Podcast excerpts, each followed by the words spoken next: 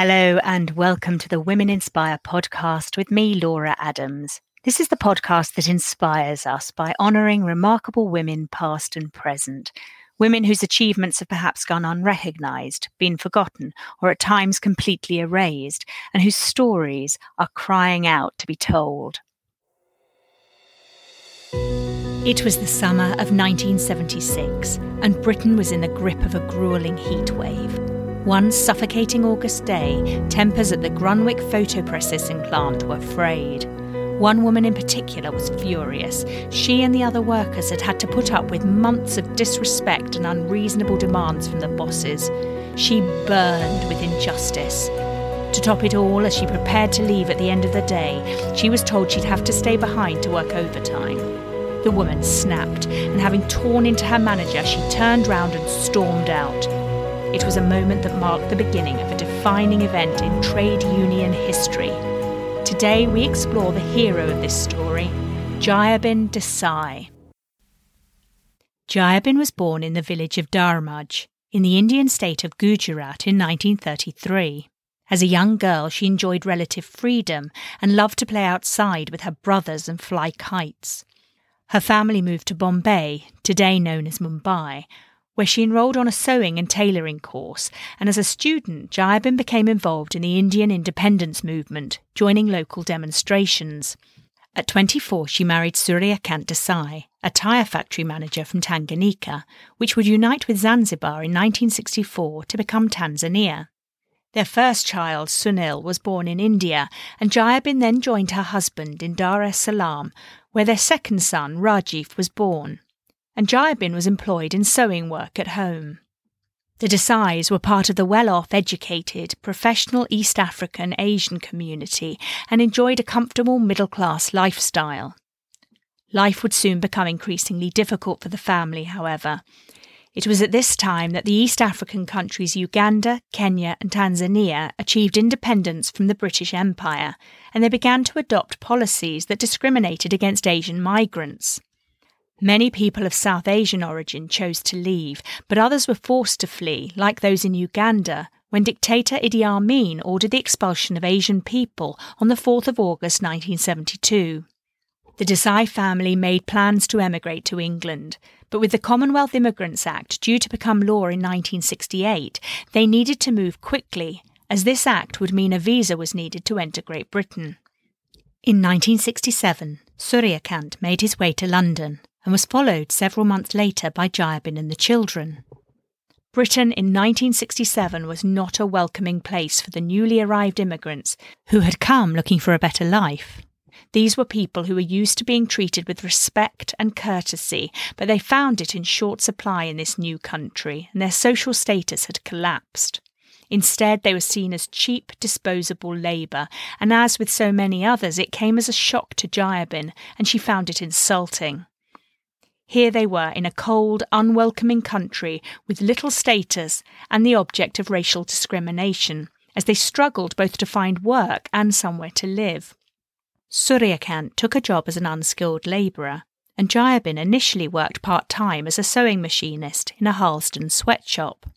Employers were taking advantage, engaging Asian workers on poor terms and conditions, which included long hours, poor pay, and without the benefits of joining a union. One company which turned the situation to their own advantage was Grunwick. In 1974, Jayaben took a low paid job at the factory. Grunwick was a mail order film processing company based in Willesden, northwest London. Before the digital age, some of us will remember the days when, on returning from our holiday, we would remove the roll of film from the back of our camera and take it off to the local chemist to be processed. A few days later, we would return excited to pick up our holiday memories, only to find they were blurred, half covered with thumbprints, or our eyes were closed. Grunwick was one of the laboratories where the films would be sent.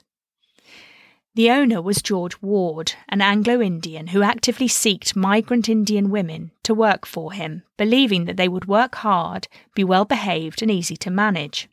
Being new to the country, they knew little of trade unions and their rights, so could be exploited. Grunwick put out leaflets saying, Come and we will give you a job. We give jobs to everyone. conditions at the factory were dismal. Wages were lower than in comparable jobs elsewhere, and the culture was oppressive and toxic. The women were marginalised by race and sex. They had to ask permission even to go to the toilet. If they were in there too long, they would be questioned. Jayaben said later, This woman told me that she felt ashamed to ask to go to the toilet and was in extreme discomfort. I said to her, Why do you feel ashamed when he has no shame making you ask loudly? Learn how to say it in English. I want to go to the ladies, and then just say so without any hesitation. The women, many of whom were mothers, were not allowed to take time off to take their children to the doctor, and pregnant women were not allowed to attend their clinic. Overtime was non negotiable and could run until 10 pm. It would often be announced at the end of the day, and remember that these were women who may have needed to get home to feed their children and who would feel vulnerable walking home late at night. Added to this, George Ward kept a list of workers in descending order of productivity, and those ranking lowest were frequently laid off, which bred insecurity amongst the existing workers. The predominantly female workforce were working out of fear, and the marginalisation caused by their race and their sex made them feel utterly humiliated. A Grunwick striker later said, We had to work there because we were trapped. Jayaben felt the injustice acutely. Because it was so new to her, it was not something she had experienced before. On that fateful day, Friday, August the 20th, 1976, it was Grunwick's busiest time of year, processing the nation's holiday snaps. The mailroom was sweltering, with no outside windows, and the air conditioning unit had broken. Earlier that day, a male student had been dismissed for working too slowly, and three of his co workers had walked out with him in protest. Then Sunil, Jayaben's son, who was working there also, was tickled by a colleague and laughed. Stop chattering like monkeys, said the manager, Michael Alden. This is not a zoo.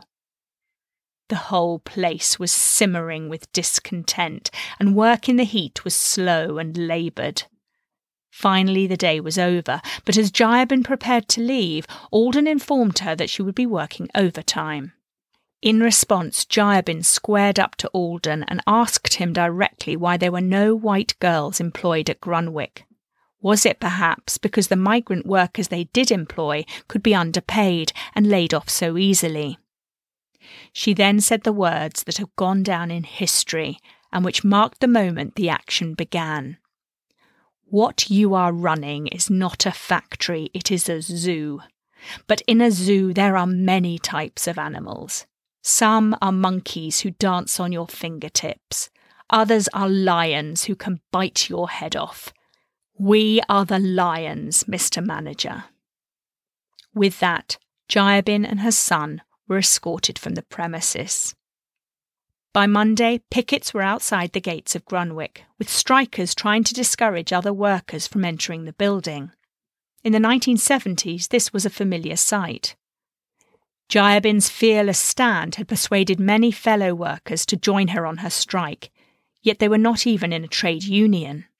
Sunil visited the local Citizens Advice Bureau, who gave him two phone numbers that of the TUC, the Trades Union Congress, and Jack Dromey, then Secretary of the Brent Trades Council, who would become one of their greatest supporters.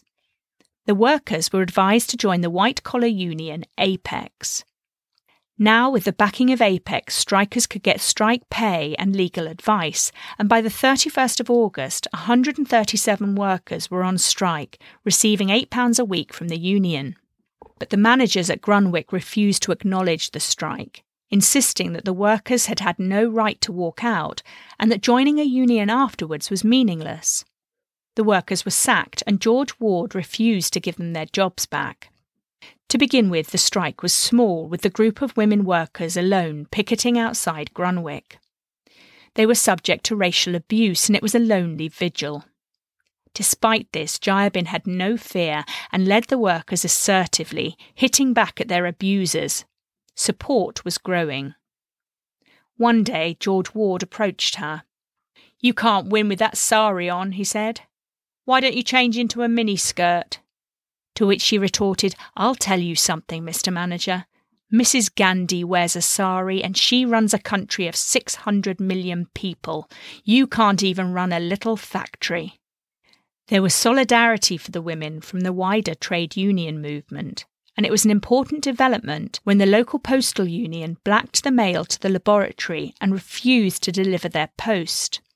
This made all the difference, and in fact, the strikers should have won at this stage, as the factory was completely disabled without its post. However, at this point, George Ward launched a legal challenge against the postal union, backed by the opposition leader Margaret Thatcher, who hailed Ward as a champion of freedom. Under pressure from the government, postal deliveries were resumed, and it was a devastating blow for the strikers. But in a packed meeting of the workers in the Brent Trades and Labour Hall, Jayaben declaimed, We must not give up. Would Gandhi give up? Never. She became known for her inspirational speeches. She stood just four feet eleven inches high, but she had the ability to hold her audience spellbound.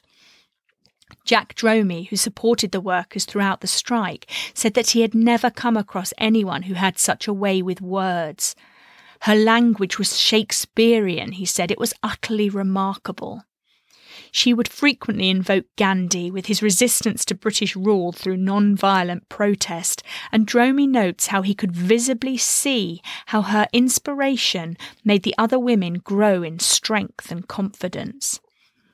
The strikers in saris, as they became known, now started to travel around the country, arriving at steel mills, car plants, and dockyards, making speeches and garnering support. The trade unions were predominantly white male at this time, and Jayaben, a small Asian woman, exploited the difference.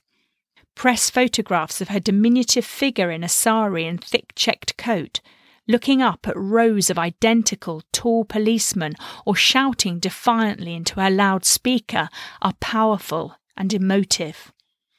Small in stature but with a giant personality, this was not the docile Asian woman the managers at Grunwick had envisaged, but a matriarch, a lioness who roared out in her protest and would submit to nobody. She was prepared to take as long as was necessary until a dispute was at an end. More and more supporters were flocking to them, and by the 11th of July 1977, 20,000 people were crowded into the narrow streets of northwest London and outside the gates at Grunwick. Amongst others, Arthur Scargill, the leader of the National Union of Mine Workers, joined them, along with striking colliery workers. Protesters attempted to stop buses containing non striking workers from going inside the factory, and more and more pickets flooded in. As they did, riot police arrived in full gear as the new elements involved turned violent. Public support had turned against the strike. It would appear that the media coverage was one sided, with the violence of the picketers highlighted, but the heavy handed police tactics almost completely ignored. On a particularly brutal day in November 1977, when 8,000 people turned out to protest, 243 pickets were treated for injuries, 12 with broken bones, and there were 113 arrests. At the end of the day, though, perhaps it was easier for the media to report on the hooligans who had hijacked the strike than on the issues of human rights and dignity at work, which were at the core of the dispute. In years to come, Jayaben remembered her people with pride. It was amazing, let me tell you, it was amazing. Tears were in my eyes to see these people. They were hurting themselves, and the police were charging them with horses and everything, and still they were standing strong. Margaret Thatcher's Conservative Party treated the trade unions as an enemy to be defeated. But in contrast, some Labour members of Parliament supported the strike, notably Shirley Williams and several others who travelled up to offer support and join the picket lines. But by now, Prime Minister James Callaghan was finding the strike an embarrassment, so he commissioned a judge, Lord Justice Scarman, to settle the dispute. After a thorough inquiry, he recommended that the strikers' union should be recognised and the sacked workers reinstated. George Ward ignored the report. I would like this story to have a happy ending for Jayaben and the workers, but it wasn't to be. Despite lasting for two long years, in the end the strike failed. After various legal battles, the House of Lords upheld George Ward's right not to recognise a trade union at the factory. Under pressure from the government, both the TUC and Apex felt that the dispute could not be won and effectively withdrew their support. But Jayaben and the strikers were not ready to give up quite yet. They mounted a hunger strike outside the TUC headquarters on a cold day in November 1977. But even this action could not change the union's mind. Jayaben had been badly let down. Trade union support is like honey on the elbow. You can smell it, you can feel it, but you cannot taste it, she said. Despite proving that the women had been exploited and mistreated, in the end they lost their fight, and on the 14th of July 1978, Grunwick announced that the strike was over. Defiant to the end, Jayaben told the final meeting of the strikers that they could be proud.